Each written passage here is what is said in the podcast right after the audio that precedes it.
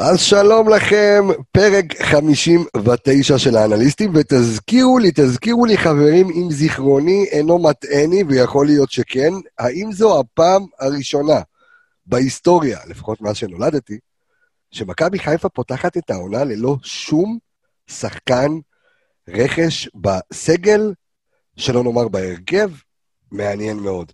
אז אה, מה היה לנו השבוע? הקבוצה הבוסנית אה, התגלתה כחולת קורונה, אני בעצמי בבידוד. אז אה, כל הקומפרסיזציה הזאת שאתם שומעים את כולנו ביחד, אני בבית, חברים, תירגעו, יצאתי שלילי בבדיקה, הכל בסדר, אבל עדיין אני בבידוד, אז אנחנו ככה אה, מהנדסים לכם את אה, מיטב הטכנולוגיה כדי להעביר לכם את פרק 59 של האנליסטים. אה, הפועל חדרה ביום ראשון, בלאגן בביתר ירושלים, איך זה יכול להשפיע על מכבי חיפה? כל כך הרבה, האם יש רכש, אין רכש. קבוצת האנליסטים החדשה שלנו, בקיצור, פרק 59, פתיחת עונה אה, עם אה, מיטב האנליסטים שלנו. אנחנו אה, כאן, מעיר הקודש חיפה, אנחנו רוצים להתחיל, חברים, פתיח, התחלנו.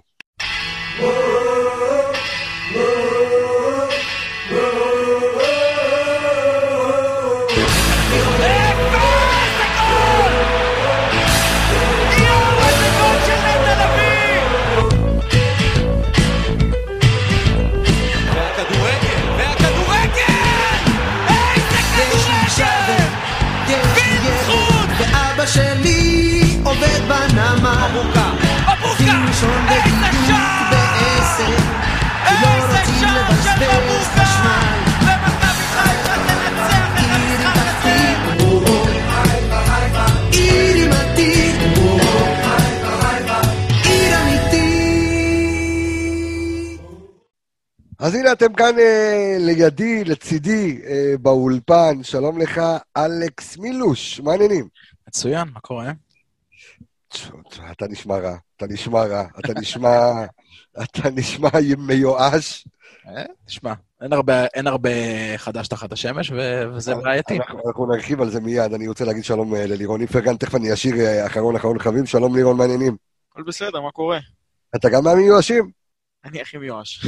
אתה הכי מיואש, הבנתי. טוב, אולי, אולי אני אצליח קצת לזרוע שמחה. אה, אני מקווה שהשלישי לא מיואש. סמי פאפיס מדוב, שלום לך, long long time, מה העניינים? שלום לך, קבסה. תגיד לי, אתה מכיר אותי מיואש? אני פה בשביל האיזונים. אתה בשביל האיזונים, כמו מרקו בלבול, מרקו באיזונים, אתה והאיזונים. קודם כל, נעים אה, לחזור, כמובן.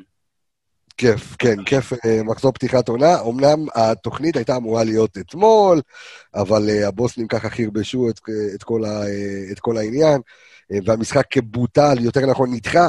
אה, אבל אה, אני רוצה ככה קודם כל סיבוב משפט אה, של כל אחד אה, מכם, לפני שניגע ככה בחסויות ובעוד אה, כמה דברים מעניינים שיפתחו לנו אה, את התוכנית. אה, יום ראשון, אה, חדרה, אלכס, אתה חושב שפגרת הנבחרת אה, והשזרוע באה לנו בזמן? אני חושב שאם הם בונים על משהו, על עוד זמן שבו הם- אנחנו צריכים להביא שחקנים, אז זה הזמן הזה. למרות שכבר היינו צריכים להיות יותר מוכנים. בלי כל קשר לזה, זה משחק שצריך לנצח. לירון צו, אמ, כן, קודם כל זה בא לנו בזמן, בגלל שאנחנו, לדעתי, בכלל לא מוכנים. כי גם השחקנים שאנחנו נצטרך להביא אותם, אם זה בלם וקשר, יצטרכו פה זמן קצת להתאקלם ולהכיר את כל המערכת והשחקנים. מקווה שישתדלו במערכת לבוא ולהביא אותם כמה שיותר מהר, שזה כבר יהיה בשבוע הבא, תחילת שבוע, שכבר יהיה להם איזה שבועיים, שלושה של אימונים עם כולם.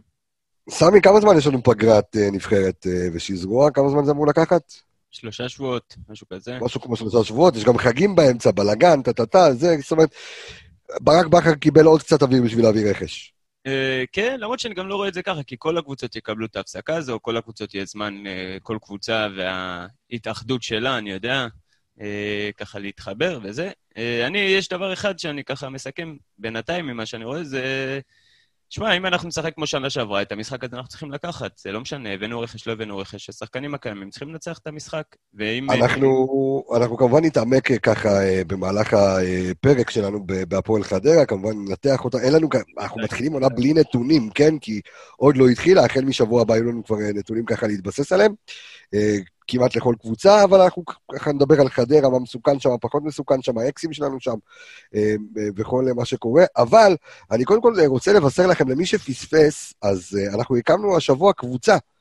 הקמנו קבוצת פייסבוק, אה, שככה היא מתווספת לדף הפייסבוק שלנו שנקרא אנליסטים, וגם לדף הפייסבוק הגדול שלנו של אה, ועמוס חיפה מועדון אוהדים, אבל זו קבוצה מזוקקת שנקראת האנליסטים פשוט לדבר כדורגל. כיף שם חבר'ה, לא? קבוצה מעניינת. וואלה, קבוצה מצוינת. אחלה דעות. אה, כן, אז שוב, אני מזהיר מראש, כל מי שרוצה, כל מי שמאזין כרגע לפרק אה, ורוצה להצטרף, אז פשוט לכתוב האנליסטים, אה, מקף, פשוט לדבר כדורגל, אתם תמצאו את הקבוצה הזו בפייסבוק, זו קבוצה שהדיונים שם אך ורק מקצועיים, מגובים כולם בנתונים, במספרים, ואנחנו הולכים באמת אה, אה, קבוצה כיפית. בפחות משבוע, הקמנו אותה ביום אה, שני או שלישי, אם אני לא טועה, אנחנו כבר על 1,400 חברים, שזה כיף, אה, זה כיף גדול, אז הצטרפו נא, 400 רוצה חברים גם- איכותיים. וכן, גם איכותיים, כן, איכותיים. כל פוסט שלהם. נותן את ה-80, 90, 100 תגובות, שיש לאנשים הרבה מה להגיד. יש הרבה מה להגיד, ושוב, ואנשים מאוד מתיישרים לת- לתגובות ושיח מקצועי, שזה מה שכיף. אמ, ודרך אגב, אני חייב גם להגיד לכם, למי שיצטרף או למי שהצטרף, שהדיונים שלכם הולכים ללוות את הפרקים שלנו. זה, יש שם הרבה הרבה הרבה מידע שילווה אותנו בפרקים שלנו, ואתם בעצם הבסיס וחלק מהבסיס לפודקאסט שלנו, אז תמשיכו ככה אה, אה, לכתוב נושאים, להגיב שם לפוסטים המעניינים, אמ, ובכיף, אז אה, אני גם אגיד שהתוכנית שלנו בחסות ספורט, פאנל המיכאל תקשורת ספורט, גלריה 279, שדרות ההסתדרות 279 בחיפה, וכמובן שהשידור נמצא כאן, כבש התקשורת, הקמפוס הדיגיטלי, האולפנים שלנו, אה, במשה דיין אחד קבוצות המפרץ. אני חייב לדבר איתכם על משהו. נכון שזה לא נמצא בדיוק בכל מה ש... אמ, בווייב שלנו הרגיל, אבל אי אפשר היה להתעלם מהרעיון של אה, ינקלה שחר אה, בוואן, אוקיי? ואני לא אדבר רגע על ההישג עונתי או לא הישג עונתי, אני לא אכנס לרזולוציות של מה היה נכון או מה היה לא נכון, אבל אם אני רגע מזקק את זה, הוא בא ואמר דבר מאוד פשוט. אמר, הבאתי את ברק בכר כדי להביא אליפות. לירון, מה המשפט הזה אומר? מה הכלים שהוא מביא לברק בכר בשביל להביא אליפות אבל? זו. השאלה המרכזית. שאלת שאלה טובה. כי אם ניקח את uh, מרקו בלבול, אני אישית מאמין, ואני מאוד מעריך את מרקו, שהוא הוציא את מלוא הפוטנציאל מהקבוצה הקיימת בעונה הקודמת. והוא קיבל כלים. והוא קיב... כן, הוא קיבל את הכלים מהעונה שעברה, הוא קיבל אותו קצת גם מאוחר לדעתי, בעונה הקודמת. Uh, אני חושב שהוא מיצה את מלוא הפוטנציאל של הקבוצה הזאת.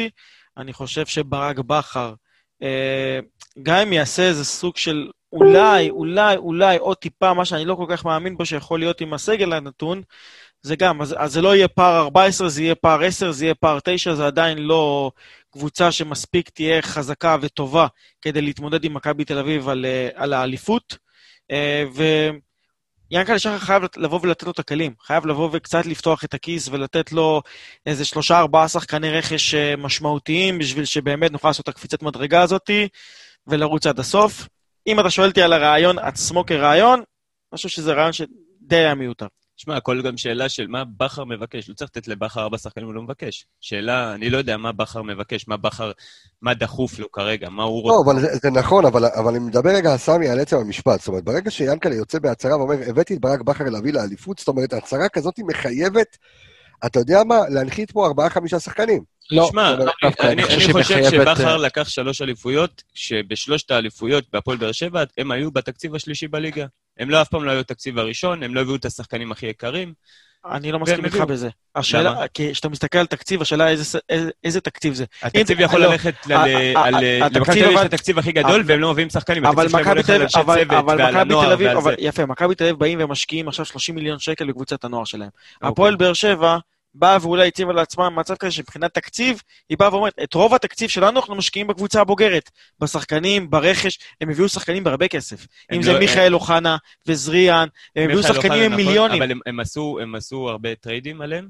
דן ביטון נשלח בשביל מיכאל אוחנה, אה, נוואקמה הגיע בכלום כסף, אוגו הגיע בחינם, אובן לדעתי הגיע בחינם, רדי שיר הגיע צדק בחינם, זה שחקן שיר שהם צדק, השקיעו- עליו איזה גורש, 600 אלף יורו. בן סער הגיעו בחינם. למה? שיר צדק גם לדעתי הגיע לא, בחינם. הוא בא, הגיע מקריית שמונה בהעברה, ומיגל ויטור גם הגיע בהעברה. בהעברה חופשית. לא, לא, לא, הם הביאו הגיע לבית"ר, הגיע בעברה חופשית. בהעברה חופשית. לא, אז שיר צדק הגיע בהעברה. בוא נגיד, הם, הם הם לא הביאו השקיעו על שחקנים אף בכסף. שחקן. חוץ מבאמת אולי מיכאל אוחנה, שהם שמו עליו מיליון פלוס דן ביטון. זריאן גם עלה להם הרבה כסף. זה אולי גם בכיוון הזה, שניהם אה, בתכלס לא... קלטינס זה שחקן שעלה להם. הרבה כסף. הם השקיעו שם כספים. קלטינס, נכון, קלטינס הם השקיעו שם. כספים ומשקיעים, כמעט. ו... זה- אתה יודע, אלונה, יכול להיות שאת רוב התקציב שלה העבירה לשם. אבל עוד פעם, זה לא להביא עכשיו ארבע שחקנים במיליון יורו, אתה יכול להביא שחקן שניים, שזה מה שאנחנו מדברים, קשר אמצע, בלם. ההתקפה, ההתקפה הכי טובה של השנה שעברה, נשארה לך אותה התקפה. אבל אני אגיד לך מה- התקפה הזאת תישאר בדיוק אותו דבר. אני אגיד לך מה ההצהרה הזאת אומרת, לפי דעתי. אם לא, זה טעות של בכר. ההצהרה כי הזאת אם לא מרקו אומרת- הוציא מזה משהו, בכר צריך להוציא מזה לפחות את אותו דבר. זה בדיוק מה שאני בא להגיד. ההצהרה הזאת אומרת שהכל על המאמן. זה, ההצהרה הזאת מאמן. וצוות, אני מחשיב גם. נקרא לזה גם הצוות. סבבה, בדרך כלל שהמאמן הולך, גם הצוות הולך. ההצהרה הזאת אומרת, הבאתי את ברק בכר בשביל להביא אליפות, אומרת שאם ברק בכר לא מביא אליפות, ברק בכר הוא האשם הישיר. יש בהצהרה הזאת מן ההתנערות המסוימת ממני ומצוות ההנהלה הגבוהה. הבאתי את הבן אדם הזה בשביל להביא אליפות, ועכשיו הוא צריך לבוא להביא אליפות. אם ההצהרה הזאת באה לאחר השקעה כספית מסיבית של שחקנים שמגיעים לפה, מעמיד קבוצה עם שחקנים טובים, עם כל מה שקבוצה לאליפות צריכה לרוץ, ואז אתה בא ואומר, אני הבאתי את ברק בכר בשביל להביא אליפות, אני מוכן לקבל את ההצהרה הזאת. לפני שהבאת את השחקנים האלה ואתה מצהיר את זה, אתה בא ומפיל הכל על המאמן. לא על השחקנים, לא עליי, לא על הרכש, לא על הכל. יכול להיות, אבל יכול להיות, חברים, שההצהרה של ינקלה שחר באה ואומרת, הבאתי את ברק בכר, זאת אומרת, זה מה שאמור להביא אליפות. חבר'ה, קודם זאת כל, אומרת, זה- אמור להלחיץ את. בכר. זה בטוח אבל שיעקב שחר, אם יש לו קבוצה שסיימה מקום שני בליגה, אז אתה, אמנם סיימנו ב-14 פור, אבל זה שדרוג מה-30 פור של עונה לפני זה. ואם הוא מחליף את המאמן ומביא מאמן, אולי. המאמן הישראלי הכי מעוטר בעשור האחרון, אז אה, אין, אין לו כן. אבל- כאילו, אבל גם גם, גם אם גם- לא יצהיר את זה, ברור לכולם שזו מאמנים לא. מביאים אליפות.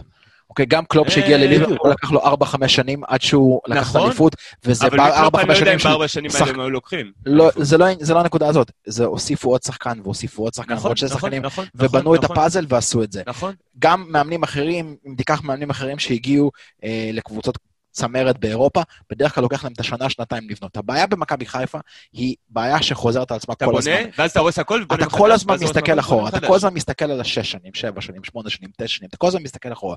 כל הלחץ הזה של כל השנים האחרונות שבהם לא עשית שום דבר, מקרין על כל דבר, על כל החלטה, על כל הפסד, על כל תיקו, על כל שחקן שאתה שוקל להביא אותו, אולי זה יהיה הימור, אולי הוא יהיה טוב, אולי הוא יהיה טוב. אתה סוחב את הגיבנת הזאת כל הזמן, ואני אומר את זה עשרים פעם בכל שידור. אתה לא יכול כמועדון להתנהל כשאתה כל הזמן חושב מה היה שבע שנים אחורה, מה היה שמונה שנים אחורה. אני, אני אומר מצטער, אבל את שרי כרגע, או את ניקי, או כל שחקן אחר שהגיע בשנים האחרונות, זה לא מעניין מה היה לפני שש שנים. נכון. אתה לא יכול לשים עליהם, עליהם את המשקולות האלה של מה שהיה לפני שש ושבע שנים, זה לא יכול להיות, זה לא מערכת בריאה. וכל עוד אנחנו, התקשורת, האוהדים, בכל הפורומים, בכל המקומות, נמשיך להגיד, זאת כבר העונה השביעית, זאת כבר העונה השמינית, זאת כבר העונה התשיעית. מכבי חיפה בחיים לא תיקח תואר עם כל הלחץ הזה, כי היום אתה פותח עונה ואתה לא יכול להפסיד.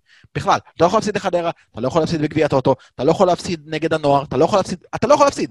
תיקו, לא טוב, הפסד, לא טוב, אתה חס וחלילה בפיגור בדקה 20, לא טוב, הכל לא טוב. יש לי שאלה אליך, אלכס. בשלישיות מהדקה 20, זה לחץ בלתי אפשרי. ברצלונה יכולה להפסיד, ריאל יכולה כן, להפסיד. כן, כן, ברצלונה הפסידה בליגה, ואף אחד לא עשה מזה אה, אה, דברים, ואף אחד לא עשה מזה רעש וטרם, גם כשהיא לא היו במקום הראשון, וגם ריאל הפסידה, ואינטר, וכל הקבוצות הגדולות מפסידות. אתה לא יכול להגיע לכל מצב, וכל משחק בליגה, שבו אתה אומר, זה משחק לחיות או לחדול. כולם, תשים לב איך, איך המדיה אומרת, נגד חדרה, אוי אם מפסידים, אוי ואבוי, נגד אבל אם זה מפסידים, אנחנו- אוי ואבוי, אבל אי זה- אפשר, זה אבל עניין אי של- אפשר. של צוות ושל הנהלה, לתת את השקט. אבל זה לא בדיוק ככה, כי יש לך גם את מכבי תל אביב שלא מפסידה אז אני נקודות. אתן רגע נקודה עכשיו, בדיוק למה שאתה אומר, ובדיוק או, סמי והנקודות, כן. כן חייב נקודה ככה לשבת. אה, בכללי, אנחנו צריכים להפסיק להסתכל על מה קורה מסביב ולהיות מה שנקרא מובלים. סתם לצורך העניין, לפני כמה, שבוע, שבוע וחצי העליתם בקבוצה אצלנו אה, לגבי השוואה בין יניק ל- לפריי, והדעות, סבבה, היו חלוקות, חלק. רוצים את זה, חלק רוצים את זה. לא היה משהו, אה, נגיד, דרסטי לאחד הכיוונים. עכשיו, פתאום אתה שומע שמכבי תל אביב רוצה את פריי, כל האוהדים פתאום קופצים איך אנחנו הבאנו, והם כן, אנחנו... נקודה מעניינת ואנחנו מאוד. כל הזמן מסתכלים על מה עושים אחרים, ואנחנו לא נכון. מסתכלים על עצמנו, ואנחנו צריכים להסתכל על עצמנו. והקבוצה צריכה להסתכל אך ורק על עצמה, וכמו ש... כמו שאמר פה אלכס, על הקטע של קלופ, שלקח לו זמן לבנות, אז הנה, שנה שעברה היה לנו את ההתקפה הכי טובה בליגה, אז אתה לא צריך לשנות את ההתקפה, אז אתה נכון. צריך לשנות את ה... אתה צריך קשר לאמצע, אתה צריך בלם, כולם יודעים את זה, אנחנו בקבוצה, כולם רואים את זה. לא צריך להביא עכשיו ארבע שחקנים ולא צריך חמש שחקנים. אני מבחינתי, תביא שני שחקנים, הבאת גם את אבו פאני, הבאת את גורפינקל, החזרת אותם מהשאלות, יש לך את סאקו שאתה יכול להשאיר אם תרצה. יש לך, לדעתי, אתה- אם אתה מביא בלם ועוד איזה קשר אמצע, אפילו לא, לא, אני לא צריך איזה מישהו מוכח, אבל איזה מישהו שייתן לך אלמנטים שאין לך כרגע, ותכף אני אדבר גם על אבו פאני, על האלמנטים שהוא מוסיף שלא היו לנו שנה שעברה, וואלה, יש לך אחלה קבוצה, ואם אה, ברק בכר ניסה בארבע משחקים, הוא ניסה... סמי, אחלה קבוצה זה. בסדר. אחלה קבוצה זה מספיק למכבי תל אביב להתמודד מולם? יכול להיות, יכול להיות, למה? מכבי תל אביב לא איבדו את, אה, אצילי ואת דור מיכה, שזה שני שחקנים אבל בין הם המשמעותיים שלהם? אבל מביאים דן ביטון, והם מביאים את... אה, סבבה, נכון, דן ביטון, בן. חיים. לא יודע אם דן ביטון יותר טוב משרי. יודע מה? נגיד אותה רמה. אתה גם לא יודע מה אתה מתכוון. אבל הם הרבה יותר. ממך, הם הביאו בלם- הם יותר טוב מהמדור, אני גם לא יודע אם הם יביאו בלם יותר טוב הם מהמדור. יותר מאוזנים, תראה, הם יותר הם- מאוזנים במה ש... זה הקבוצה, ההנהלה. הם יותר מאוזנים במה שמקדם לך על ון תארים לבן עולה בארץ. לאמן נגד באר שבע, מנצח את המשחק על האפס. הלב שלהם, בן אבל נשאר שם. שזה הקישור שלהם. שזה אה, פרץ, וזה ריקן. גלאזר, זה- גולסה, שגם זה ריקן. יכול להשתנות אם הם לא נכון. יפילו ל- ל- ל- זה לאלופות. יכול להיות, אבל כרגע... אבל אתה לא צריך להסתכל על זה, זה זה מה שרציתי להגיד, מה שהוא אומר, לא מה צריך שהוא רוצה לחזק. עליהם. אתה לא צריך להסתכל מה יש להם, מה אין. להם. בדיוק, אתה צריך להסתכל... רגע, אבל אני חייב, אני חייב רגע לעצור אתכם, כי אני חושב שסמי העלה כאן אה, נקודה מעניינת, כי לצורך העניין אני לוקח את טל בן חיים. בסדר, טל בן חיים שאני יכול להגיד שהיו לו שיחות עם מכבי חיפה, הוא העדיף לשחק במכבי תל אביב, אבל כל עוד טל בן חיים, היה, מוזכר, שנייה רגע, אבל אם הוא היה מוזכר רק בהקשר של מכבי חיפה, אז כולם היו יוצאים בראש קבוצות ואמרו, זה שחקן שלא שיחק שלוש שנים, מה צריך אותו? אבל ברגע שהוא היה מועמד למכבי תל אביב, אז כולם כאילו אמרו איך לא הביאו אותו ואיך... אותו דבר. יש כאן משהו מאוד. נכון אותו דבר, ש- אני מזכיר לך גם להפסיק שהייתה ליאור רפאלוב שנה שעברה, שכולם אמרו, לא, שחקן שכבר די גמור, יבוא לסגור עונה. ואז פתאום קשקשו על זה שהוא מועמד למכבי תל אביב, פתאום כולם, איך מכבי חיפה לא מחזירה את רפאלוב. זאת הבעיה שלנו. זאת אומרת, המשוואה אומרת, זאת אומרת, המשוואה, אתה אומר שהמשוואה הרווחת בעיני האוהדים, אומרת, מה שטוב למכבי תל אביב בטוח יהיה טוב למכבי חיפה. בדיוק. לדעתי חד משמעית, כולם אומרים, שמע, אם יש משהו שאנחנו כן צריכים לעקוב אחרי מכבי תל אביב, זה הצורת ניהול זה שלהם. אגב המשוואה ההפוכה. בעשור בעשור האחרון, אתה יודע, זה גם משוואה הפוכה, הקבוצה כי הכי אירופאית בארץ, כי- חד משמעית. מה שהוא אמר, הוא צודק, אבל קח דוגמת אלברמן. או קח שחקנים אחרים שנגיד היו מועמדים אה, למכבי חיפה שעזבו את מכבי תל אביב, אז כולם אומרים, אה, אם מכבי תל אביב זרקו אותו, זה אז הוא. לא מספיק טוב לנו. אוקיי, אבל אז מצד שני, זה, זה, זה בדיוק מה שאני אומר, אתה לא יכול לרצות את כולם, כל אחד יש לו מה להגיד, וכל אחד בדרך כלל יגיד לך דעה הפוכה.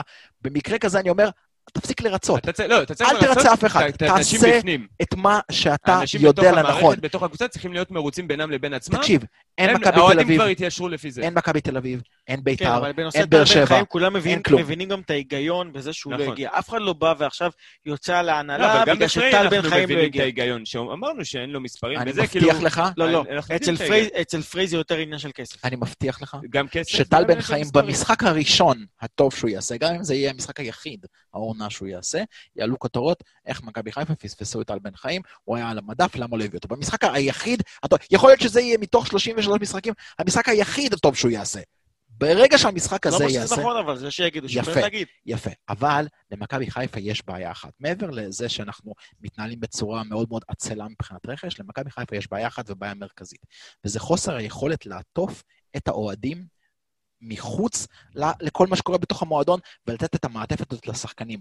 לתת את כל המטריה הזאת לכולם להתנהל בצורה נכונה. אגב, אגב, אני חייב להגיד, אנחנו לא המועדון היחיד שלא יודע לעשות את זה. גם אינטר, עם כל הבלגן שהיה עכשיו, קונטה נשאר, קונטה הולך, הסיבה המרכזית הייתה חוסר הגיבוי של ההנהלה לצוות.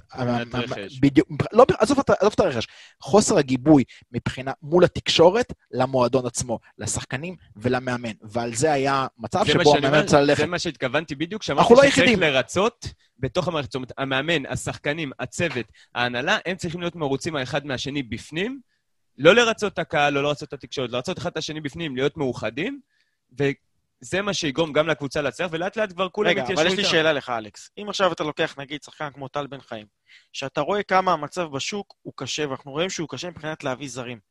לא היית לוקח את הניסיון הזה לבוא ולהשקיע בישראלים אחד כמו יכול- חיים, ולוקח את הצ'אנס הזה? יכול להיות שכן, יכול אני- להיות שכן, ופה חוזרת בדיוק הבעיה של מה שאמרתי. אתה סוחב אחריך את הגיבנת של כל השנים האחרונות, ואתה משותק מלהחליט החלטות שהן 50-50. אבל לפה או לפה. מקצוע, אין מה לעשות. אז זה בדיוק 50-50, הנקודה.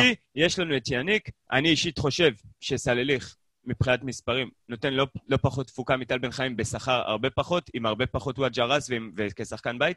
אני הייתי מעדיף להשאיר את סלליך על פני להביא את טל בן חיים, אומר לך אמיתי. אני חושב שהטעות היחידה שעשינו בקיץ הזה, היחידה, חוץ מהעובדה שאין פה כרגע את השחקני רכש שאנחנו רוצים, אבל הם יגיעו, אני מאמין שהם יגיעו, הייתה לשחרר את סרליך. לפי דעתי, לא היה צריך לשחרר אותו, וזה אני לא מדבר רק בגלל הוא הגול שחקן שהוא כבש רוטציה, נגדנו. הוא שחקן רוטציה הוא שחקן מעולה. בית, הוא שחקן בית, קודם כל. בראש ובראשונה בית, הוא שחקן בית, והוא שחקן שמזוהה עם לא המועדון. שאלה כמה הוא רצה להישאר, אבל. הוא, הם, הם, הוא אמר שהם מבין- לא רצו, באר שבע לא, במצב כלכלי לא עכשיו אה, כן, פסיק, אבל... כן? אבל אז אם הם הצליחו לעשות אותו, אז אבל סנטי, אבל סנטי גם. מבין שלהיות כינור ראשון במכבי חיפה, יהיה לו קשה גם מאוד. שם לא הבטיחו לו כינור ראשון. לא משנה, אבל יש לו לא אבל הרבה. יותר סיכוי.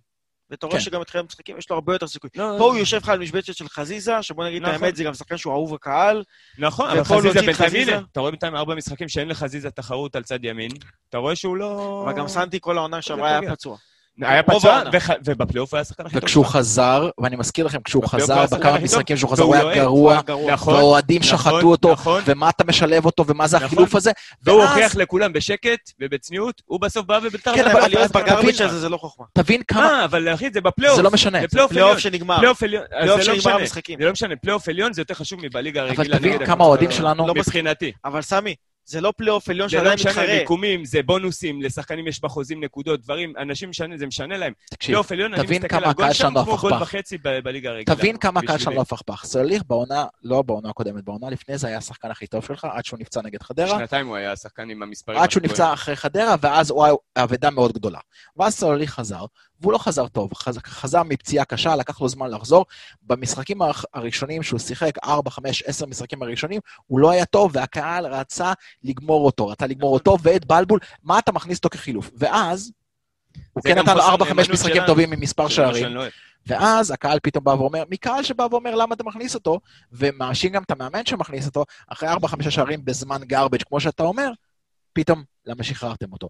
כל, ה, כל ההתהפכות הזאת, כל הזמן, כל הזמן, כל הזמן, ממחזור למחזור, מניצחון, אתה יודע, מטרגדיה לקומדיה, הכל, אי אפשר, זה לא מועדון שמתנהל בצורה שפויה. וכל הלחץ הזה מקרין על כל השחקנים. עכשיו, מה אתה חושב? יש לנו המון שחקנים צעירים, סאקו טורה, עפרי ארד, אני חושב שזה אני חושב שזה יותר מקרין על הקהל, אבל רגע, לא. אני, אני חייב לעצור רגע את השטף הדיבור שלכם, כי אני ככה מקשיב, מקשיב בקשב רב וזה מעניין, אבל אני רוצה רגע, כדי שאנחנו אה, נספיק ככה את כל הדברים לפרק הזה, אה, לצלול לעוד כמה דברים. אני רוצה שנעבור רגע על הרכש האופציונלי או לא אופציונלי, או ה- אה, שחקנים שאמורים לחזק את מכבי, וברגעים האלה אה, עלה פוסט אצלנו בקבוצה, אה, האנליסטים פשוט לדבר כדורגל, שוב אני מזכיר, מי שלא יצטרף, תצטרפו. חפשו בפייסבוק האנליסטים פשוט לדבר כדורגל, יש גם דף ויש גם קבוצה, תעשו לייק לשניהם, אחד תצטרפו. אבל רון מעלה כרגע, אה, מעלה נתונים, ואני רוצה שנפתח על זה דיון, כי אתה יודע, מדברים על... אה, אה, הרי הוואד אה, חתם לשלוש שנים ויעבור לקבוצה בחו"ל, וכרגע אנחנו נשארים עם ניקיטה וחצי ירדן שואה, אבל אני מקריא רגע את הפ- את הפוסט שלו ואני רוצה לקחת את הדיון שלכם, כי זה מעניין, אפרופו סמי שמחתים שחקנים בליגה, אני מאוד רוצה לשמוע את הדעה הזו. אז תעלומת גיל יצחק, מעל שנה הוא חתום במועדון, אחרי שהוא הגיע עם קבלות מהלאומית, זאת אומרת, יש לו ארבע עונות בלאומית, 60 שערים, אוקיי? שזה ממוצע של, יש לו מינימום אה, 12 גולים בעונה, הוא נרגש בגיל 26, והוא בקושי קיבל צ'אנס אחד, הוא היה מחליף פעם אחת בדקה 63, והשאלה של רון, והיא שאלה מעניינת, וגם אני שואל את זה, האם חלוץ יציב שנותן מספרים כל שנה בלאומית בעקביות, הוא לא ראוי לקבל אה, אה, צ'אנס נורמלי, להוכיח את עצמו? אני אשמח להיות רגע ראשון. אני, גיל יצחק, אני אישית מאוד אוהב אותו. אני מאוד אוהב שחקנים שהם אה, אוקיי. יציבים. הוא שחקן שהוא נלחם. אני זוכר משחק אחד שהוא קיבל אצלנו צ'אנס, זה היה בגביע הטוטו שנה שעברה נגד הפועל באר שבע, שהפסדנו 1-0 בתחילת העונה. הוא אישית מבחינתי, אני זוכר גם שדיברתי עם חברים, ראיתי את המשחק, ואמרתי שהוא אצלנו היה הכי טוב על המגרש. אם אתם זוכרים, באר שבע הייתה בעשרה שחקנים ועדיין ניצחו אותנו וזה. אה, הוא נלחם, הוא הגיע למצבים ברחבה. אה, ברגע שאין לך את הוואד, אם הוואד באמת יעזוב, ויש לך רק את שואה וניקיטה כחלוצים, חלוצי רחבה, אה, אני מבחינתי אפשר שבכר משחק עם יהלום או משהו, בלי כנפיים, הוא יכול לשים את יניק חלוץ שמאל, כמו שדיברנו בשנה שעברה, שבעונה הכי טובה שלו בליג 1 באנגליה הוא היה משחק במערך של שלושה בלמים, הוא היה החלוץ השמאלי, אז אתה יכול להשתמש גם ביניק כחלוץ. אה, אבל במצב הזה שיש לך רק את ניקיטה ואת שואה, ואם יש, לך, יש לו עוד חוזה, אין שום סיבה שהוא לפחות לא יתאמן עם הקבוצה, יקבל דקות בגביע הטוטו, וינסה להוכיח את לא, כי- כי השאלה הגדולה, יאב- יאבל אביד, אם הוא יכול לתת בעונה לדעתי. אז אני אומר, השאלה, יאבל- אביד שמיוצג על ידי דודו דהן, אה, שעשה עונה אחת טובה בלאומית, ושחקן פצוע ועדיין נרכש, אבל שחקן שאצלך כבר, כאילו הוא נעלם מהרדאר, אף אחד לא מדבר עליו. הוא אני אגיד כרגע את האמת, פצוע, כרגע אף אחד לא אני רואה אישית. גם לא ראיתי... לא, אני מדבר על גיל יצחק. תראה, גיל יצחק, אני לא בטוח שכל העניין של העזיבה שלו היא מקצועית. כי אם שחקן, אתה יודע... הוא עדיין חלק מהקבוצה, לא? הוא מתאמן עם הקבוצה, אם אני לא טועה. אני לא יודע אם הוא מתאמן, אין לי מושג. הוא לא הלך לשום מקום, זאת אומרת, הוא שחקן מכבי חיפה, זה לא שהוא החתימו אותו באיזשהו מקום אחר, אלא אם כן אני לא יודע. לא, הוא עדיין שייך למכבי חיפה, הוא. היה- הוא היה בהשאלה ל- לראשון, אבל אה, היה לו איזה כתבה לפני כמה זמן, שהוא אמר שאם הוא ישחק בליגת העל, הוא כבר עדיף לפרוש מכדורגל ו- וכאלה. אני חושב שהסיבה שגיל יצחק לא במכבי חיפה, אבל זה נטו משמועות, אני לא כל כך רוצה לפתוח את זה, כי אנחנו לא פה תוכנית כל כך של שמועות, אבל אה, היא לא- לא כל כך מקצועי. כאילו, לא, לא בחרו בו להישאר במכבי חיפה, לאו דווקא מהבחינה המקצועית, אלא יותר מבחינה של... אה, לא, אבל רכשו אותו, אבל... אבל אתה אומר, כן, אבל רכשו אתה אותו. יודע, כי הוא שחקן שעובד קשה מאוד על המגרש, הוא פייטר. תראה, זה עוד לא פעם. זה עניין של... של אוקיי. מכבי חיפה, אני מאמין שמכבי חיפה לא סתם שחררה אותו. עוד פעם, אתה יכול לקחת אותו, להשאיר אותו בסגל כחלוץ שלישי, בטח אם הוואד עוזב, או כחלוץ רביעי אם אתה מביא עוד חלוץ נוסף, אין עם זה שום בעיה. זה העומק, לא. זה העומק שיוצר לא קבוצה משאיר שרצה אותו, אבל לתואר. חלוץ שלישי כן הייתי משאיר אותו. זה העומק של קבוצה שרצה, תאמין לי שעונה להתאמן בקצבים במכבי חיפה ולקבל את הדקות כן, פה כן. ושם, לא, אבל יכול להטיב איתו הרבה יותר מאשר זה. הייתי מעדיף את סתיו נחמן נגד מישהו מהנוער, כי חלוץ רביעי באמת ישחק הרבה חד פחות. חלוץ שלישי עוד יש לו חד אופציות משמעית, לשחק. סתיו נחמני עדיף, אבל... אני מעדיף מישהו מהנוער אבל עוד צעיר. פעם, זה איזושהי החלטה שהיא קצת פופוליסטית, והיא לכאן או לכאן, ובסופו של דבר אנחנו לא ניקח אותה. אנחנו לא ניקח אותה. בסדר.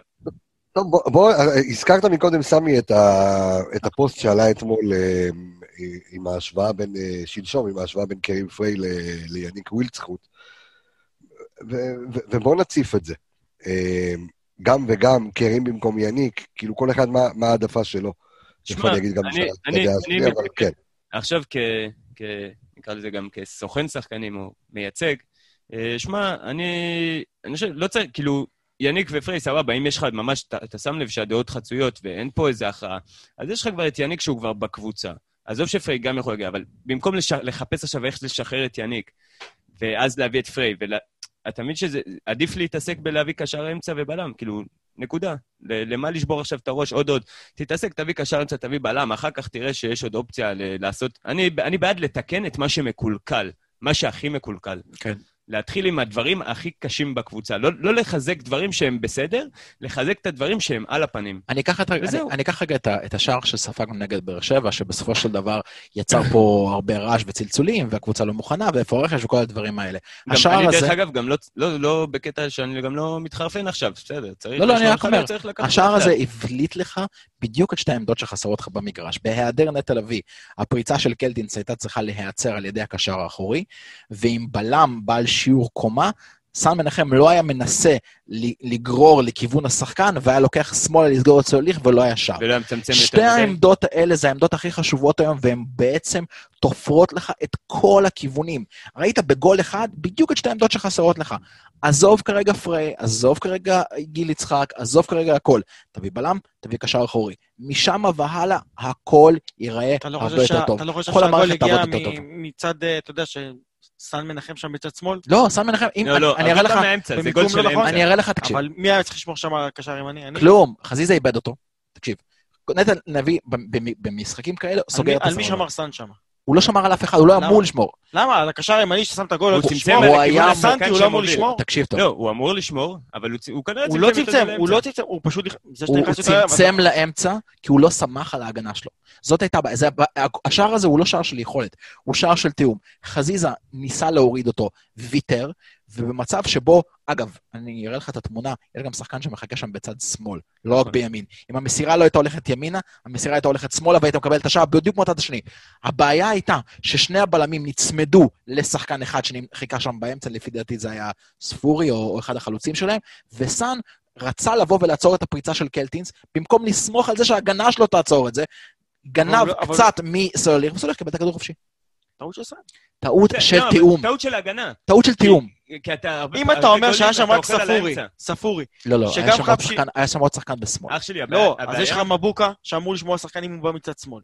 יש לך את ארד ויש לך את חבשי שומרים על ספורי. נכון. מה סאן עושה שנכנס לאמצע? השחקן בשמאל, לא, השחקן ש, של באר שבע שהיה בצד שמאל, הוא לא היווה פקטור. הסכנה היחידה שהייתה לך היא בצד ימין. וסאן, במקום לקחת, להיצמד, זה הוליך בצד אה, ימין, שמאל משלו, הוא פשוט ניסה לגנוב לאמצע.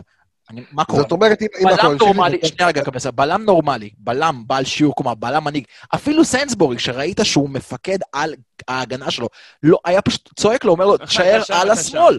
וזהו. אבל זה אמור להיות הבנה של מגן. לא, לא, לא, לא, לא. רגע, רגע, שחקן רגע, אי אפשר לקחת רגע. אחריות משחקן שלא שמע על השחקן שלו. הגול שלך לא בא מהמהלך, מהמסירה האחרונה, הגול שלך בא מהמהלך לפני שמגיע מצב שקלטינס בכלל מגיע עם הפנים, וזה שלוש על ארבע, אבל זה שהם דברים עם הפנים. אבל זה דברים שקורים במשחק, אין מה לעשות. זה... זה- אבל שאתה צריך רגע, לשמור על שחקן שלך- לירון, לירון, אבל זה- זה כל הגולים שלך, אנחנו כל פעם, כל שנה אנחנו, שנה שעברה גם, שנה שעברה גם... מי השחקן רגע. שאמור לשמור על סנטי בסופו של דבר? אז זה לא לא מעניין אותי מי אמור לשמור על סנטי, מי אמור לא לשמור על קלטיס, מי אמור למנוע ממנו להגיע? אבל זה קשר. אחורי. אני לא מאשים, אני לא אני אענה מאשים. לך בקצרה, אני אענה לך בקצרה. אני גם לא... השער לא הזה- של טעות של שחקן אחד. ההתקפה הזאת של באר שבע נגד מכבי תל אביב לא הייתה מגיעה למצב שבו בכלל הייתה מגיעה מסירה לסנטי. אבל- שם זה היה נבלם. אז זה היה נבלם בפריצה של אבל קלטינס. כבר הגעת למצב הזה, אז מה, אז מגן יגיד, טוב, הגיעו למצב הזה. אבל זה לא, אתה לא מגיע למצב, תקשיב, אין פה אתה- לא מגיע. זה אה, כשאתה לא מגיע. לא, תשים לב, כשאתה, כששחקן מתחיל, כשקבוצה מתחילה להתקיף, נגד מכבי תל אביב לצורך המקרה, יש לך לחץ גבוה מאוד שהיו עושים יונתן כהן ואצילי. לאחר מכן אתה מתחיל להגיע לכל המסה שיש להם במרכז המגרש, עם גלאזר, עם ריקן, עם אה, אז- גולסה. אז- אלכס, רגע, שנייה, למה להביא. בלם? למה להביא בלם? אם בלם לדעתך... וקשר לא, אחורי. אם לדעתך הכל צריך קשר באמצע, אמצע, ולבלם. ולמגן את המשמעות ההגנתית. אז למה? תקשיב, סאן בסופו של דבר הוא מגן. בא שחקן שלו מצד ימין, שזה סלליך, שחקן שהוא היה צריך לשמור מה, עליו, אשמה קיבל עליו סאן, גול. קיבלת מה שאתה רוצה, שאל- של סאן, אוקיי, אענה סאן לו. אשם. אז מה אתה רוצה עכשיו להגיד בזה? לא, לא, לא, רגע, שנייה, שאלת, או, רגע, רגע, זה, שנייה. אז לא היה את הגול. אם גורפינקל רגע. לא היה סוגר את סנטי, זה גול- גול הגורפינקל. לא, אוקיי. אני אומר לך עוד פעם, אתה רצית, שאלת שאלה? היית. מגיע לאותו מצב שמגיעים אתה לך... צריך ל- בלם. אין מגיע בעיה. לך שחקן על שני הבלמים, תקשיב, ואז אתה אוכל תקשיב, אותה. אם קלטינס היה נותן שם גול, אין בעיה, הייתי מאשים את מי שקשר שלא שמר עליו. הייתי מאשים את חזיזה, הייתי מאשים את אה, אבו פאני, לא יודע מי היה שם. חזיזה. אבל ברגע ששחקן כמו קלטינס מגיע עם הפנים, ו... תקשיב, סנמכם, אם סנמכם אפילו לא יצא אליו, סתם, סתם בא זהו. ונ... ואז אתה צמצם סוגר את כל לאמצע. נתן לשחקן שלו מצד ימין להיות חופשי, השחקן שלו מצד ימין היה חופשי, נתן גול, זה גול של סאן. אז אני. אענה לך. אוקיי. אתה מביא... מה אתה רוצה להגיד בזה, אבל? אני- מה הנקודה שלך בזה? תקשיב, לפני כמה לפני אני חושב ימים... שהנקודה היותר משמעותית, זה לא להגיד. שסאן לא שמר טוב את סנטי, זה- זה שהרבה פעמים מגיעים אליך עם הפנים מול ההגנה. ואז מגיעים למצב של 2, 3 על 4 או 3. יפה, לפני- כמה תוכניות, הנקודה שנייה. שלי אומרת, הנקודה. שלי אומרת שנכון שצריך לבוא ולעצור, אבל יש גם את התפקיד של המגנים לא, והבלמים. שאם מגיעים לתפקיד, שאם מגיעים כבר למצבים האלה, שידעו לבוא ולבלום את זה. אני אומר דבר כזה. אבל זה לא משהו של שחקן, זה תוכניות. משהו של הגנה. כאילו, אם- אם כל ההגנה הייתה מתואמת ומתפרסת יותר טוב, זה מה אנחנו- שטוב, זה מה אנחנו שאלכס לפני-. לפני כמה תוכניות אנחנו דיברנו, אה, אמרנו מה אתה מביא קודם. אתה מביא קודם את הבלם, אתה מביא קודם את הקשר האחורי, היה דיון בתוך, באחד הפודקאסטים שלנו, מה אתה מביא קודם, בלם או קשר אחורי. אני אמרתי בלם, חלק אמרו קשר אחורי. עכשיו, אתה מביא בלם אחורי כדי שהשער הזה לא יקרה. אתה מביא קשר אחורי כשתיים, כדי שגם לא. הסיטואציה לא תקרה. כי אני אגיד לך עוד דבר אחד, שאנחנו לא לוקחים פה בחשבון. או, לא, אמרת את זה בקטנה. אם הוא לא היה מוסר לסוליך, אם אף אחד לא היה יוצא לקלטינס, הוא היה בועט. ויש לו בעיטה טובה, ויכול להיות שהיה מפקיע את הוא השער היה הזה. ב- באמצע גם. ואז-. ואז היית מאשים את הקישור האחורי. לכן, אתה מביא בלם כדי שידע לסדר את הכל. עופרי ארד, אתה שם, סן מנחם, אתה לא תסגור לאמצע, אתה תשאר עם השחקן שלך כדי לנווט את כל ההגנה.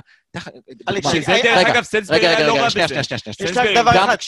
לא. זה שהוא צמצם לאמצע, סאן, הוא לא תרם כלום. הוא טעה. הוא הוא לא. תרם כלום, אנחנו- הוא טעה. אנחנו יותר מדי הולכים על- עכשיו על הגול הזה. הוא טעה. תקשיב, אבל הוא טעה. אני מעדיף טעות. כזאת של סאן, ואני יודע ששחקן שיוכל לפקד על ההגנה, יכול למנוע טעות של תיאום, מאשר שפשוט עברו אותו בצורה קלה והוא ויתר. דרך אגב, אוקיי? אנחנו גם שוכחים... טעות של כדורגל לעומת טעות של- של- של תיאום. עכשיו קודם אני כל אגיד לך- סלליך גם עשה פה מהלך גדול בריווח שלו, וגם הסיומת שלו. עכשיו אני אגיד לך הוא עוד גם עשה את משהו. זה, אין מה לעשות. הוא. אמריקאי, פוטבול אמריקאי, מכיר? כן. נכון, יש את התפקיד של הקווטרבק. כן? אוקיי. מה הוא בעצם עושה? הוא בעצם מסדר את כל ההתקפה, הוא יודע לאן הכדור הולך, הוא, הוא בעצם הוא בעצם האדריכל של כל ההתקפה הזאת. אתה יודע שיש דבר כזה. שנקרא גם קווטרבק שהוא של ההגנה, נקרא ליינבקר, והוא עושה בדיוק את הדבר הזה. כל ההגנה, מי רץ לאיפה, הוא מסתכל על הכל, מי השחקן שפורץ מפה, מי השחקן שפורץ מפה. דמות כזאת במרכז ההגנה מונעת לך את השער הזה. לא קשור ליכולות של סאן, לא קשור ליכולות של חבשי או של עופרי ארד. אני רוצה רגע קשר שנייה, אתה- אחורי, קשר אחורי, חבר'ה? חבר'ה, חבר'ה, חבר'ה. שנייה, בוא, בוא, אני, אני רוצה אבל רגע לעבור כדי שיספיק לנו הזמן. הרי עוד סוגיה שעלתה השבוע, אה, ואני יודע שאתה לירון רותח על כל עמדת המגן השמאלי. וכיאה לתקשורת שאוהבת אה, לקשקש או שאוהבת אה, להעלות ספקולציות, עלה שמו של טלב טוואטחה. עכשיו, מסתבר שגם מכבי חיפה אישרה את הידיעה הזו. אני חייב רק לציין, שוב, גם ציינתי את זה בקבוצה, ואני מציין את זה גם כאן בפודקאסט שלנו, שלפני כחודש אה, נטען שברק בכר רוצה את טלב טוואטחה, לא היה ולא נברא, ברק בכר אמר לי בעצמו שזה שקר מוחלט, אה, הוא לא, לא חיפש את אה, טלב טוואטחה ולא רצה את טלב טוואטחה. יכול להיות שעכשיו זה משהו בגזרת מועדון, אני לא יודע, גם קשה לי להאמין, גם הוא העלה סטורי ככה שהוא מגחך על כל הסיפור הזה, אבל זה בעצם הציף את השאלה של סן מנחם על טלב, וטלב זה, זה, זה, זו דמות, ועזוב, ואני שם רגע את הרכילות בצד, שעולה כל שנה מחדש. והבאנו את המספרים שלו, אמ, עכשיו, לא שיש לו מספרים באירופה, כן? אין לו כל כך מספרים באירופה, אבל גם הוא שיחק, בוא נגיד בממוצע, אם אני לוקח בשתי עונות, הוא שיחק בין שמונה לעשרה משחקים. אמ, והאם זה בן אדם, כאילו זה מגן שמביאים אותו בכל מחיר, כי יש שביעות רצון כללית, ואני לא מדבר על, ה, על הצוות המקצועי, אלא אני מדבר דווקא על האוהדים, מסן מנחם. לא לא בכל מחיר. אני, אני אגיד משהו אחד. נכון, אה, טלב לא... כאילו, אני ארחיב את זה טיפה. אה, אה, טלב אומנם לא שיחק הרבה, אבל אני אישית במשחקי נבחרת, אני חושב שהוא כיום יותר טוב ממה שהוא עזב אותנו. הוא, רואים שהוא הרבה יותר בנוי מהתקופה שלו בפרנקפורט, שהוא הוא מבין את המשחק יותר טוב. אין ספק שפה בארץ הוא אמור להיות מגן מוביל. בכל מחיר אני לא מביא אותו, זאת אומרת, אני לא נותן לו עכשיו שכר ש... שישים אותו באיזה מדרגה מסוימת מעל כל השאר, או משהו שיכול לפגוע בחדר הלבשה. אמ, אני עשיתי גם איזה מין השוואה קטנה, אה, גם בקשר לחדרה, אה, של גורפינקל עם סאן, וגם אה, כמה נקודות על אבו פאני. שמע, גורפינקל, אנחנו לא, כמעט ולא ראינו אותו, הוא, לא, הוא לא, עוד לא מקבל הרבה דקות, למרות שהוא שנתיים שחקן הרכב בחדרה. אה, עונה אחת בפלייאוף עליון, עונה אחת בפלייאוף תחתון, אבל שנתיים שחקן הרכב בליגה, שחקן צעיר, שחקן בית. איך, איך הוא היה שם באמת? כי לא, לא, לא מספיק עקבנו אחריו. אותו דבר, שני בישולים. אני, אמר, אתם מכירים את זה, אני לא בסדר, אבל אני תמיד אומר שאני הייתי מנסה את סאן כבלם השמאלי, כמובן שלא פתאום אחרי יומיים לפני משחק שם אותו, בוא תהיה בלם. הייתי עובד על זה, הייתי מנסה, כי אני חושב שיש לו תיקון נקי, שיש לו אתלטיות, שיש לו מהירות וטכניקה שהיא מעל הבלמים בליגה. היית עושה לו הסבה להיות בלם מה? כי הוא טוב הגנתית מאשר התקפית? כי הוא לא, הוא לא נותן לך, הוא נותן, הוא לא נותן לך כמויות בישולים שהייתי מצפה משחקן מכבי חיפה. נגיד מבוקה נותן לך את החמש-שש כל עונה, הוא נותן לך שתיים, שלוש במצב טוב. יכול לתת לך דוגמה חיה על מכבי תל אביב עכשיו נגד סדובה, שפתחו עם לא שלוש. בלמים מאחורה, וסבורית פתח כאחד משלושת הבלמים מאחורה בצד שמאל. אז אני הייתי מנסה את סאן או כבלם בשלוש, או אני גם הייתי, אני גם חושב שאפשר לעשות ממנו בלם מעולה בשתיים. אני חושב שאם דגני עבר הסבה ממגן לבלם שנחשב כבלם ישראלי בין הטובים בליגה... אה, מה, סמי, זו יציאה מעניינת, מעניין. תקשיב רגע. אתה צריך אז להסתכל- אני חושב להסתכל יכול וברק, דרך אגב, ברק בכר מאזין לאנליסטים. אז אז אה, אה, ברק בכר, אחת הגדולות שלו, אה, זה היכולת שלו להזיז שחקנים תוך כדי משחק, היכולת שלו לעשות חילוף כפול דקה 30 אם הוא רואה שלא הולך, זה משהו שאני עוד לא רואה ואני מאוד מאוד מקווה לראות, כי אני חושב שבינתיים הוא גם לא מוציא את ה-100%, ברק בכר עלוב בלהוציא את ה-100% ממה שיש, ובינתיים אני לא רואה שהוא מוציא את זה. לגבי ההשוואה של גורפינקל וסאן, אז אומר לך, מבחינת בישולים שנה שעברה, לשניהם היו שתיים, מסירות מפתח, זה מעניין, סאן עם חמש מוצלחות מתוך 18 ניסיונות, גורפינקל עם 11 מוצלחות מ-19, זאת אומרת, הוא פי שתיים באחוזים, זאת אומרת, בהצלחה שלו במסירות מפתח. אה, גורפינקל מוביל קצת גם במאבקי קרקע, הוא מוביל באחוזים של התיקולים. אה, סאן בעצם מוביל אה, בעיקר בחילוצים בחצי היריב, שזה אנחנו יודעים שהוא טוב, וב... ובמאבקי ראש שלו, שזה אנחנו יודעים שיש לו משחק ראש טוב, בגלל זה אני גם חושב שהוא יוכל להצליח כבלם ליד ארד, שזה טיפה המהירות והפיזיות והמשחק ראש הם הנקודות תורפה של ארד, שאני חושב שסאן יכול לכפר על זה. אין לך בליגה חלוצים עכשיו שתי מטר, כמו החלוץ של שטרסבורג, שאתה חייב איזה בלם אה, דיוויד אקווה. למרות שגם אותו הייתי משאיר, אבל לא משנה. אה, אז אני הייתי מנסה את סאן, אולי את גורפינקל בצד שמאל, אם אתה מביא את טלב ואתה מעביר את סאן כבלם, זה יכול להיות לך מדהים, ואז גם יהיה לך את סאן ועופרי ארד, שזה שני בלמים שידעו להכניס כדור, זאת אומרת, זה שני, הבלמים זה השחקנים שהכי פחות שומרים אותם, אז יהיה להם אופציות להכניס כדורים להרחבה, לצדדים. אה, זה משהו שחשבתי עליו שיכול להיות מעניין. תראה, זה לא דבר, זה לא דבר אה, בלתי אה, נתפס וזה לא דבר חדש שלוקחים שחקנים שהם שחקנים מגנים ועושים להם הסבה לעמדת הבלם. אה, ביירן מינכן. עם, דוד אלבה. דוד אלבה. מכבי תל אביב פה עם סבורית בתור בלם שמאל, ועוד ועוד ועוד, יש לא חסר דוגמאות של מגינים שעברו ל... צריך אבל לבדוק את הנתונים ההגנתיים של סן מנחם בשביל... כן. אה, אני רק רוצה... הוא, יש לו, אחוזי תיקולים שלו הם, אה, הם די גבוהים, והכמויות חילוצים שלו הוא המגן ש... הוא המגן שהכי מחלץ בליגה. אם אנחנו דיברנו על טלב טוואל. כדור, כן. אם אנחנו דיברנו על טלב, אני אה, אגיד דבר כזה. טלב, אה, אני, אני לא רוצה להעליב חלילה את השחקן, אבל מרגיש לי שטלב מעדיף לשבת על ספסל, לחמם אותו ולקבל כסף לבנק.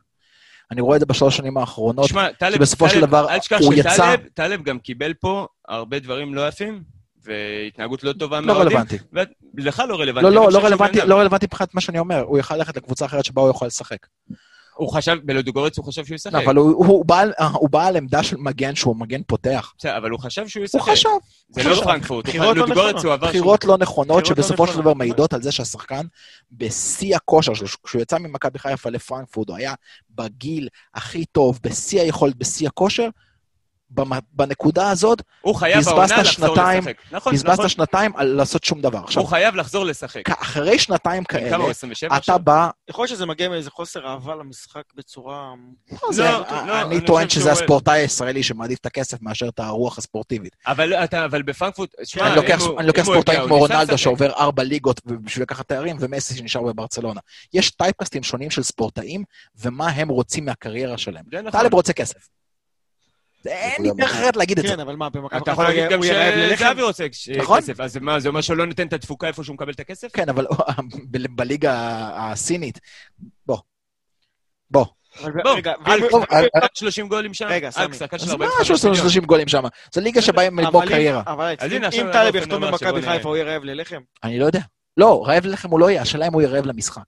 זאת השאלה שלי. אז שים את זה רגע ב- ב- ב- בצד השכר. השאלה היא האם הוא יהיה רעב למשחק, האם הוא יבוא להילחם. כמו שהוא נלחם כשהוא עלה כל שחקן מהנוער. שמגיע למכבי חיפה, לא, בלי קשר אם הוא שחקן ב-level כזה או ב-level כזה, שחקן צעיר, שחקן מוכח, צריך להצהיר, וואלה, כן, בא לי לבוא. הבעיה שלנו, אני, שאני מדבר עם שחקנים ורוצה אני לשחק מצפה בארץ, ממנו- אני אומר, מראה לו את הקבוצה, מראה לו מזה. אני אצפה ממנו מאוד. שכן מסיבה פשוטה, אני חושב שטלב אולי אה, לקח פה איזה אליפות אחת, הוא עדיין לא עשה איזה משהו בקריירה מבחינת הישגים יוצאי דופן, נכון. שהוא לא צריך לבוא ולהיות רעב ולטרוף. השאלה אם זה מעניין אותו יותר מכסף. השאלה אם זה מעניין אותו. יותר מכסף. שמע, אני אומר דבר כזה, מכבי חיפה נכשלה בכל השנים האחרונות בלהביא את השמות הבומבסטיים שבסופו של דבר באו להעביר פה שכונה. לא, משכטר, לעטר, לקהת, לכל השחקנים האלה שבאו להעביר שכונה. לא, לא, לא, לא, קיבלו כספים. קהת, אל תשווה אותו לכם. זה שהוא לא היה טוב, זה לא מה שהוא רצה לעשות שכונה, הוא פשוט לא היה טוב אחי, מקצועית. אני יכול לראות לך כמה וכמה משחקים שקהת היה מתחבא מאחורי שחקנים והיה מנווט את המשחק על ידי לא- הידיים ולא כדור זה לא לרגל. משכונה, זה נכון. מחוסר ביטחון. זה אני מסכים. אבל זה לא משכונה. הוא היה מגמגם והיה מפחד, הוא אבל היה רץ זה- מאחורי אבל- אז השחקנים, זה משכונה או מחוסר ביטחון? מרים, את- מ- מרים מחוסר ביטחון לגמרי. בדיוק, לא את היד. כאילו בוא תיתנו לי את הכדור, ובכלל, אתה יודע... יפה. איפה מכבי חיפה הצליחה בקיץ שעבר? להביא שחקנים כמו יובל אשכנזי וחזיזה, שרי שחקנים, גם ש- פגיעה בול פגיעה. מה שנקרא, אגב. מה שנקרא צווארון כחול, שחקנים עם הצ'יפ הזה על הכתף, שבאים ועולים על הדשא והם הם לא עשו כלום עדיין בקריירה שלהם. שחקנים לפני הם פריצה. צריכים לבוא ולהוכיח. אתה יכול להגיד שחזיזה כן פרץ. בבני יהודה בעונה אבל הוא פרץ. יותר. אז פרץ יש, לי, יותר. אז יש לי איזה משהו שאני רוצה לבוא ולהגיד על זה, שדיברתי איתכם אפילו על זה לפני השידור. אבל, אבל משפט אחרון לירון, כי אנחנו אין רוצים בעיה, לעבור ב- ב- לחדרה. אין בעיה, ב- הוא דיבר פשוט על אה, אשכנזי וחזיזה ושחקנים כאלה עם טירוף, ואני חושב שאת כל עניין הרכש, גם מבחינת הזרים, צריך לבוא ולשנות אותו. כי היום להביא שחקן ב-300, 400, 500 אלף יורו מקבוצות כמו סטיאאווה ודברים כאלה, זה או שחקן שהוא, אתה יודע, לא באיזה איזה קנון גדול, בגלל שכל העולם רואה אותו, גם לא ועובדה שהוא מגיע למכבי חיפה. או שהוא בא, או, שהוא. בא פשוט נטו בשביל כסף לקראת סיום קריירה וכאלה. אני חושב שמכבי חיפה צריכה היום לבוא ולחפש שחקנים מליגות קצת פחות בכירות, אם זה בלגיה שנייה, אם זה צרפת, אם זה הולנד. תחתית, לבוא ולחפש את השחקנים האלה שמקבלים את ה-150 אלף דולר, 200 אלף דולר שמה, של שחקנים שאתה עוקב אחריהם ספציפית, עונה שלמה, בני 21, 22, שיבואו לפה רעבים עם טירוף, 25, אין שירצו. שירצו לבוא ולקחת. תארים. הבלם נכון. של אשדוד זה... טימותי? טימותי אוואני. זה דוגמה זה קלאסית קלאסי. השחקן שאתה הוא צריך הגיע להביא. מאוגנדה. כן. טוב, אה, חברים, נקודה אחת, אחת, אחת ברשותך, אחת, אחת. יאללה, נקודה, כן. לא יכול להגיד נקודה לשבת. כי אנחנו מדברים על רכש וזה, ואני רציתי להעלות קצת את אבו פאני, אני כבר שנה שעברה, אתם יודעים שתמיד אמרתי שאני, גם אותו אני מאוד אוהב. אה, אז בואו קצת ניתן כמה נקודות ש... וכמה יאללה. נקודות שאנשים יוכלו ככה לחשוב על זה. אה, לגבי העונה שעברה, אבו פאני, אנחנו מדברים על... אנחנו צריכים, כולנו יודעים שאנחנו צריכים קשר עם אוריינטציה הגנתית. זה בעצם מה שחסר לנו. מישהו שיוסיף לנו נכון. חילוצים, יוסיף לנו אה, ניצחונות במאבקים באמצע, זה מה שאנחנו צריכים. אז אוקיי, ב... בעונה שעברה, תקשיבו על אבו פאני, הוא היה טופ 10 בליגה במאבקי קרקע מוצלחים, שבין הקשרים הוא היה מקום חמש. שהארבע שמעליו זה נטע, דן גלאזר, עלי מוחמד ורועי גורדנה. אוקיי? זאת אומרת, זה. ארבע, ארבעה קשרי האמצע היחידים שג... שעשו יותר מאבקי קרקע מוצלחים מאבו פאני שנה שעברה. אה, הוא היה טופ 10 בליגה בתיקולים מוצלחים, שרק חמישה קשרים היו מעליו, זה דן גלאזר, נטע לביא, אלמוג כהן, אה, רז נחמיאס, אלמוג כהן, כן, אלמוג כהן ורז. נחמיאס. זה בתיקול, שמע, הוא מתקל כל כך הרבה, הוא חייב לתת הרבה תיקולים מוצלחים, אתה, אתה מבין? זה גם נגזרת של הכמות תיקולים. אוקיי. אה, ואלי מוחמד הוא היה כמו אבו פאני מבחינת כמות התיקולים המוצלחים. אה, וחילוצי כדור, אה, זה כבר עשיתי השוואה כזה בינינו בתוך הקבוצה, סתם שתראו את ההבדל. נטע לביא, שנה שעברה 210 אה, חילוצי כדור. אשכנזי, שהוא כביכול הקשר השני שאמור לתת לך אוריינטציה הגנתית, הוא עם 71, ואבו פאני עם 124, זאת אומרת שהוא 50 ו... הוא כמעט כפול. מאשכנזי. כן, אבל אשכנזי הרבה יותר קדמי ממנו. אשכנזי זה שחקן שנכנס יותר מכף שני לשערים, מפקיע יותר. גם אבו פאני יכול לעשות את התפקיד הזה כשאנחנו תוקפים. השאלה אם אתה... השאלה איזה תפקיד הוא עושה כשאנחנו מגנים. זו השאלה. כשאנחנו תוקפים, אבו פאני גם יודע לעשות את הכניסות, יכול להיות, ש... יכול להיות שאשכנזי עושה את זה טוב יותר. זהו, אבל אבו פאני הוא שחקן צעיר, הוא עוד יכול להתפתח, אבל מבחינה הגנתית רואים פה, וגם שנה שעברה דיברנו על זה המון, הוא מחלץ יותר מגולסה, יותר מריקן, יותר מפרץ. זאת אומרת, זה משהו ששווה לקחת בחשבון, ובוא נגיד, עד שמגיע קשר, אני הייתי כן מצפה שינסו לשחק עם הכלים שיש ולהפיק את המירב מהכלים שיש, כי יש כלים. השנה שעברה היה לנו התקפה הכי טובה בליגה, השנה בארבע משחקים שני גולים. זה אומר שאנחנו, עם מה שיש, אנחנו עוד לא מוציאים את המירב, זה עוד לפני הרכש שמגיע. טוב, ואנחנו, אני רוצה, אני רוצה, חברים, לעבור אה, אה, לפינאלה של התוכנית, ואנחנו אה, נפגוש ביום ראשון, בשעה, אה, איזה שעה זה יוצא? בשעה שמונה? שמונה בערב? שמונה וחצי. שמונה וחצי, משחק חוץ אה, נגד הפועל חדרה. אז אה, קודם כל, ככה כמה פרטים על הפועל חדרה, אה, השתנו. לתזכר, אז בעונה... אז אה, כן, אז בעונה, נכון שהם השתנו לגמרי, אבל בעונה הקודמת היא סיימה במקום התשיעי, אה, ובמאזן 33 משחקים, אז אה, הם עשו עשרה ניצחונות, עשר אה, תוצאות תיקו ושלושה עשר הפסדים. הם צברו בסך הכל 40 נקודות. העונה, מאמן הקבוצה הוא שרון מימר. אז, אה, הסטטיסטיקה של שרון מימר נגד מכבי חיפה, מפגשים נגד מכבי חיפה, אז יש לו אה, שני אה, ניצחונות, אחד עם ביתר ואחד עם הפועל חיפה, שלוש תוצאות תיקו וחמישה הפסדים. אה, משחק אחד זה היה עם חדרה בשנה שעברה עם אה, אה, הפסד 1-0, אה, שניצחנו 1-0 עם שער של אה, ניקיטה. הם ערכו משחקי הכנה עונה חדרה, אה, אז הם עשו תיקו מול אה, פתח תקווה, תיקו מול כפר סבא, הפסד לנתניה וניצחון גדול 4-2 על הפועל חיפה. אה, שיטת המשחק שלהם זה 4-3-2-1, אה, היית שזה. יותר מזכיר את ה-4... איך? לא בשיטת עץ אשוח, אתה יודע, כמו שאנשים אה, מסתכלים בשיטת עץ אשוח, כן, כמו של- אחורים. בדיוק, הכנפיים קצת אחורה, וזהו, והשנה הגיעו אליהם המון המון המון שחקנים, לא נגיד את, בוא בוא נגיד את המרכזיים שבהם, אז אה, קודם כל מקסים פלקוצ'נקו, אה, שהגיע אה, מאצלנו, ועומר לקאו. שובל גוזלן, שהגיע למכבי חיפה לשמור על מקסים פלקוצ'נקו, כי בדרך כלל. שחקנים שעוזבים אותנו, בדרך כלל מבקיעים נגדנו. צריך לשמור תוצאה. עיין ערך סנטיאגו סולליך לא היה יותר שקוף מזה שהוא זה שיבקיע לנו... גם שכטר, אחרי שעזב אותנו. במשחק ראשון בביתר ירושלים, שם נגדנו גול בפתח תקווה. אלי. רנטר, כולם. בדיוק, וה- והקבוצה שלהם מאוד מאוד השתנתה, עזבו אצלם המון המון המון כל שחקנים. הציר המרכזי שלהם עזב בעצם, כל ההתקפה, כל מרכז ההגנה, כל הקישור באמצע, הכל עזב. אנחנו לא יודעים מה אנחנו נקבל, אנחנו כן יכולים לדעת שבהתקפה מוביל אותם שובל גוזלן, שאנחנו יודעים את הכישרון שלו, הוא גדל פה, אנחנו יודעים שמקסים, וראינו אותו בהפועל חיפה פחות אצלנו, אנחנו יודעים את היכולות שלו גם בבעיטות מרחוק, גם במסירות. אנחנו רואים כמה שחקנים טובים שהגיעו מחו"ל, מהאנליסטים שלנו שהם חקרו אותם, אה, את אה, אודה מרשל ואת אה, גוסטבו, שהם כן שחקנים טובים ושצריך לשים עליהם לב. עומר לקאו גם שחקן עומר של לקאו מחזיק שחקן. שהוא בדרך כלל שחקן עבודה. אה, קבוצה. מעניינת, קבוצה מעניינת, צריך לראות איך, איך, אבל חדשה. איך הוא ינצח על הכל, אבל בסופו של דבר אנחנו צריכים לבוא וכן להכתיב את הטון. אני חושב שמבחינת מכבי חיפה היא צריכה להמשיך עם שתי חלוצים, היא צריכה להמשיך אה, עם שתי חלוצים, כי מה שראינו... אה, אז זהו, אז באמת, אז השיטה, רגע, מה זה שני חלוצים? זאת אומרת, אתה מכבי חיפה שיחקה מאחוריהם 4 2 או לחזוק ל-4-3-3 אה, ששיחקנו שנה שעברה? לא, אני חושב שמכבי חיפה צריכה להתחיל ב-4-4-2 יהלום. אני חושב שהשחקנים היום בקבוצה, מי מתחת שרי בקישור? שועה- אה, בפנים? ואבו פאני ונטע. מסכים איתך, זה גם אני חושב ש... אני חושב שזה ייתן המון המון כוח ועוצמה לקישור שלנו, ימנע כל מיני דברים כאלה ואחרים שיכולים לבוא מהקישור של חדרה. אתה כן מפנה את שרי יותר למשחק ההתקפה, ואתה מרוויח מקדימה שחקן כמו שועה שיודע למסור, ושחקן כמו ניקי שיודע להבקיע. ואתה יכול גם לשחק, כמו שאמרתי, עם, אה, אתה יכול לצרף למערך גם את וילצחוט כ- כחלוץ השמאלי. כחלוץ שמאלי, אני- עם שועה יוצא, או לחלופין גם להכניס אותו, ואז לעבור עוד פעם לפתוח נכון, נכון, נכון. ל-4-3-3. אני לא הייתי פותח ככה, הייתי פותח במערך דווקא של אה, עונה שעברה. אני חושב שאנחנו במשחק שלוש. עונה. אני גם לא פוסל, אני כי אם רואים. שמשהו לא הולך, חזיזה אפשר לחזור. אני, אני, אני הייתי פשוט פותח ככה, כי אני חושב שאני לא רוצה שנגיע למצב שפתאום באיזה דקה 30 במערך של יהלום אנחנו פתאום ניכנס ללחץ, אה, בגלל שפחות הולך לנו.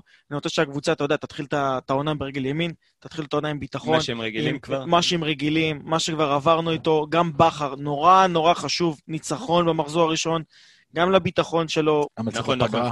גם לצאת לפגרה עם. ניצחון, אה, זה משמעותי מאוד. אני לא הייתי לוקח צ'אנסים במשחקים כאלה, במיוחד שזה פתיחת עונה. אתה יודע, שחקנים, אתה יודע, יאללה, סבב... אה, מה אתה אומר, קבס? כן, ס- סבב עימותים. אני, שוב, אני, אני הולך עם לירון בעניין הזה, אני חושב שבינתיים, עד שאין רכש, אה, אז לשחק עם ה-4-3-3 קלאסי שאנחנו מכירים, אה, מה שמתורגלים רוב השחקנים, שוב, אני, אני אומר, שנייה רגע, אני שוב, אני אומר שמכבי חיפה, אה, זו העונה הראשונה שאני זוכר לפחות, שפותחת ללא שום אה, רכש בסגל, אה, אז מה שמכירים, מה שמוכר, אה, כמו שברק בכר עלה אה, מול הפועל חיפה בלי לקחת ריזיקות אה, 4-3-3, וניצח את המשחק הזה. אה, במשחק לאחר מכן נגד הפועל באר שבע הוא עשה ניסויים וטעיות. אה, במשחקי הדירוג של גביע הטוטו, ואני חושב שכדי לצאת לפגרה, לא לקחת צ'אנסים, ואז יהיה מרווח נשימה להביא רכש, 4-3-3, זו, זו דעתי. כאשר פאני יעשה כלל. עם אשכנזי ונטע? כן, אה, אתה יודע מה? הייתי נותן, הייתי פותח עם אבו פאני ולא עם, אה, קצת כשמונה ולא, אה, ולא עם אה, אשכנזי, אשכנזי לתת לו קצת לחזור לכושר, כי אנחנו רואים שהוא עדיין לא בכושר משחק. מאוד מחזיק מהשחקן הזה, אבל ש- שיצבור עוד קצת אה, קילומטראז'. דרך אגב, אבו פאני בדיוק בתפקיד הזה, הוא שיחק ליד פוצ'יבה בחדרה, נכון. שמעליהם את אליאל פרץ, זה בדיוק אותו מערך סוג של, ש, שלנו פה, אם אתה משחק עם נטע ועם אבו פאני לידו, ששרי טיפה מעליהם. אתם חושבים שעדיין בגלל שזה מחזור פתיחת עונה, מבחינת חשיבות של קהל, אתם חושבים שעדיין יש חשיבות נורא גדולה, או שזה בגלל שזה פתיחת עונה וזה פחות לחץ? אני חושב שזה פתיחת עונה, ואנחנו זוכרים את הפתיחות המזעזעות שלנו אה, אה, סטטיסטית בשנים האחרונות. זה משחק ראשון, אני שם רגע את הקהל בצד, יחזור, לא יחזור. אה, אנחנו כרגע לוקחים באיזושהי, אה, אה, באיזושהי צורה מובנת מאליה, שבוא נגיד בחצי שנה, בוא נגיד בשלושה, ארבעה חודשים הקרובים הקהל לא יחזור. אה, יש פה עניין של מומנטום, פתיחת עונה, חייבים ניצחון. אה, בגלל שיוצאים לפגרה, אה, ככה לקבל אוויר, ואז לדפוק על השולחן ולהביא רכש. אבל בואו, אה, כדי שנסיים, נעשה סבב הימורים, אין מה לעשות. סמי פפיסמדוב, תן לי תוצאה. 2-0 לנו. 2-0 מכבי, יש לך מבקיעים ככה בשביל הפינאלה? מבקיעים? תגיד את מי ששמת בפנטזי. עוד לא שמתי. רק תשימו את מייקל הומו בפנטזי. מבקיעים, אני הולך על ניקי ואני הולך על שרי. שרי, ניקי ושרי. כן, אה, לירון. אני חושב תוצאה של שלוש אחת. אני חושב שאנחנו נראה את, אה, גם את אשכנזי, גם חזיזה וגם שרי מפקיעים. יפה, מעניין. אלכס, אני הולך על 1-0. 1-0 עם אה, שער של... נייח, אתה אומר. מה זה? ג'וש. מצב... בעיטה חופשית. אה, לא, לא, 1-0 עם שער של ניקי, ימשיך מאיפה שהוא סיים בעונה הקודמת, לנצח, להרוג טורקי, ויאללה לפגרה עם הרכש, בתקווה. אה, טוב, אני ככה, הבת שלי פה לידי, אז היא- יש לה תוצאה משלה, אז אני זורם איתה. 3-2 למכבי חיפה. אנחנו זוכרים את פתיחות, זוכרים את פתיחות העונה של מכבי חיפה, אם אתם זוכרים, זה היה כן. 4-2 אה, מול, אה, מול סכנין זה היה? 4-3, אה, 4-2 היה 4-3 מול חדרה. 4-2 מול מול סכנין סכנין. עם ראיוס. מול רעננה היה 4-3, נכון? מול רעננה שתי עונות רצופות הפסדים לבני יהודה 3-0, 3-0. אז יאללה, אז גם אני הולך על תוצאה רבת שערים, ואז תהיה הבנה מוחלטת שצריך להביא בלם דחוף, אז יאללה, שלוש שתיים אה, אוהד סאן, למכבי. אוהד סאן. יאללה. אה, כן. אני, דרך אגב, ברק ישמע את זה, אני מבטיח לך אני באחריות. מחכה לפידבק שלך, אני מקווה חושב שהוא לא. ישמע לסמי עם סאן, אבל... אני אני יודע מה, אין לי בעיה. למה, מה, שינסה. שינסה באימון, מה מה יכול להיות רע? כן, אפשר, אפשר ברק אה, כואב. לעשות את זה. ברק עשה הרבה הסבות למרואן קאבה ול- ולעוד הרבה שחקנים. אני נותן ל- אה, לניקי צמד ואבו פאני שער. אז אה, זה המעניין. חברים, אני רוצה להגיד לכם קודם כל תודה גדולה על, אה, תודה לך, קבסה. על תוכנית מיוחדת, שאני בבידוד, ואתם ככה באולפן בשביל לעשות לאוהדים טוב על הלב. אז לירון איפרגן, תודה רבה על כל הניהול. אלכס מילוש, תודה ענקית. סמי פפיסמטוב, איזה כיף תבוא הרבה. ושאפו על ההחתמה שלך ב- בליגה, כיף גדול. אה.